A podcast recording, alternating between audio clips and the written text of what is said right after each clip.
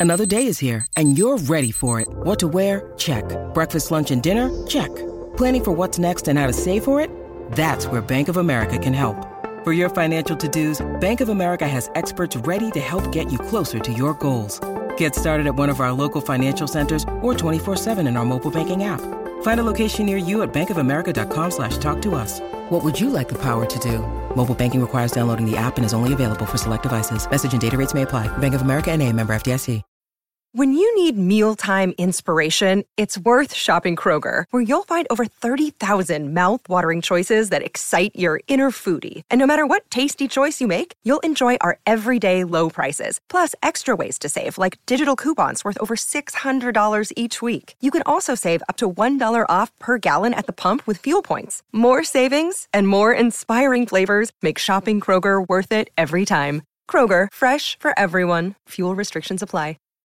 This is Optimal Living Daily, episode 2940 The Beauty of Adopting a Beginner's Mind by Cylon George of spirituallivingforbusypeople.com. And I'm Justin Malek, your host and narrator, back today with an article from Cylon George. So let's get right to it as we optimize your life. The Beauty of Adopting a Beginner's Mind by Cylon George of spirituallivingforbusypeople.com. I've always wanted to play the cello. For the longest time, it remained a wish. Well, that changed a few weeks ago when I finally decided to follow through. I went online and bought one on the cheap and then signed up for lessons online. I think the reason why I hesitated all these years was that I was afraid of the idea of being a beginner. And even though I was already a musician, learning a new instrument as an adult felt almost as daunting as learning a new language. In our culture, we tend to dismiss the experiences of beginners, maybe except for babies. We don't want to be seen or identified as beginners. On the other hand, we implicitly trust experts and spend much of our lives seeking to be seen as experts ourselves. But in Zen Buddhism, there's something known as beginner's mind or don't know mind. This is the perspective of bringing a sense of openness and curiosity to everything we do and everyone we meet, even in situations where we think we are knowledgeable. I've known of this concept for a number of years now, but it gained a more practical significance as I ventured into the world of stringed instruments. Looking stupid. When my cello arrived, I unpacked it and installed the bridge, the unvarnished wooden section which supports the strings and transfers their vibrations to the body of the instrument. Once the bridge was in place, I excitedly pulled out the bow and began moving it across the strings. Nothing. I tried again. No sound. A quick YouTube search provided the answer. I needed to apply rosin, a form of resin that covers the hairs of the bow with powdery, slightly sticky substances that allow the bow hairs to grab the strings and cause them to vibrate. Boy, did I feel stupid. How did I not know this basic fact? Well, even after applying the rosin, it took a couple tries to finally get a sound. Well, I was finally in business. But not yet. It turns out that producing sounds acceptable to the human ear on any stringed instrument requires good bowing technique, which takes many years to master. To produce a pleasing sound, you need to control the weight of the bow on the strings, the speed of the bow, and the position of the bow all need to be combined perfectly and constantly monitored. And don't get me started with the left hand. It needs to become familiar with a fretless fingerboard so that the right pitches can be produced on demand. It requires amazing muscle memory and impeccable ear to make sure you stay in tune. It's the reason why most beginning string players are intolerable to listen to. So, in short, I was not quite yet in business. I have so much to learn. The benefit it's not easy to become a beginner again, but in my short time of being a beginner, I've begun to notice and experience this primary benefit. You begin to slow down and pay attention. One of the hallmarks of becoming an expert is speed. A virtuoso violinist can dazzle the eye and boggle the mind by playing impossibly fast while making it look easy.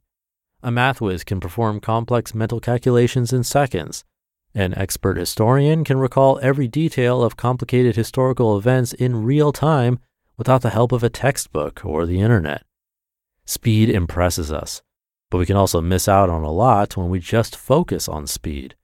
Becoming a beginner again forced me to slow down so I could pay attention to the position of my body, my hands, and on the sound I was producing on the cello. It forced me to pay more attention when playing the piano, an instrument I thought I was already familiar with. It allowed me to be more patient when teaching my own children the piano, since I'm now better able to identify with their experience as beginners. Turns out that slowing down and paying attention does wonders for human connection, too. Stay curious. The easiest way to adopt a beginner's mind? Stay curious. Learn a musical instrument. Learn a new language. Listen to your loved one as if you were meeting them for the first time. Leave your assumptions at the door. Talk less, be humble, and open your heart. It's true you won't dazzle the masses as a beginner, but you'll be constantly dazzled by the world around you. You become like a little child who sees beauty and wonder in everything and everyone. You just listened to the post titled The Beauty of Adopting a Beginner's Mind by Cylon George of Spiritual Living for Busy People.com. Thank you to Cylon. Funny and really interesting point he made there in the beginning, talking about how we tend to dismiss the experiences of beginners, except for babies. And how true is that? We tend to celebrate a baby's first words, a baby's first steps, even a child's first day of school often with pictures or video or both. But then as life goes on, we forget to stop and celebrate important moments, like the first time we play a note on an instrument or the first sentence we speak in a new language. I think those are just as big of a deal, so it's interesting that we kind of play those down.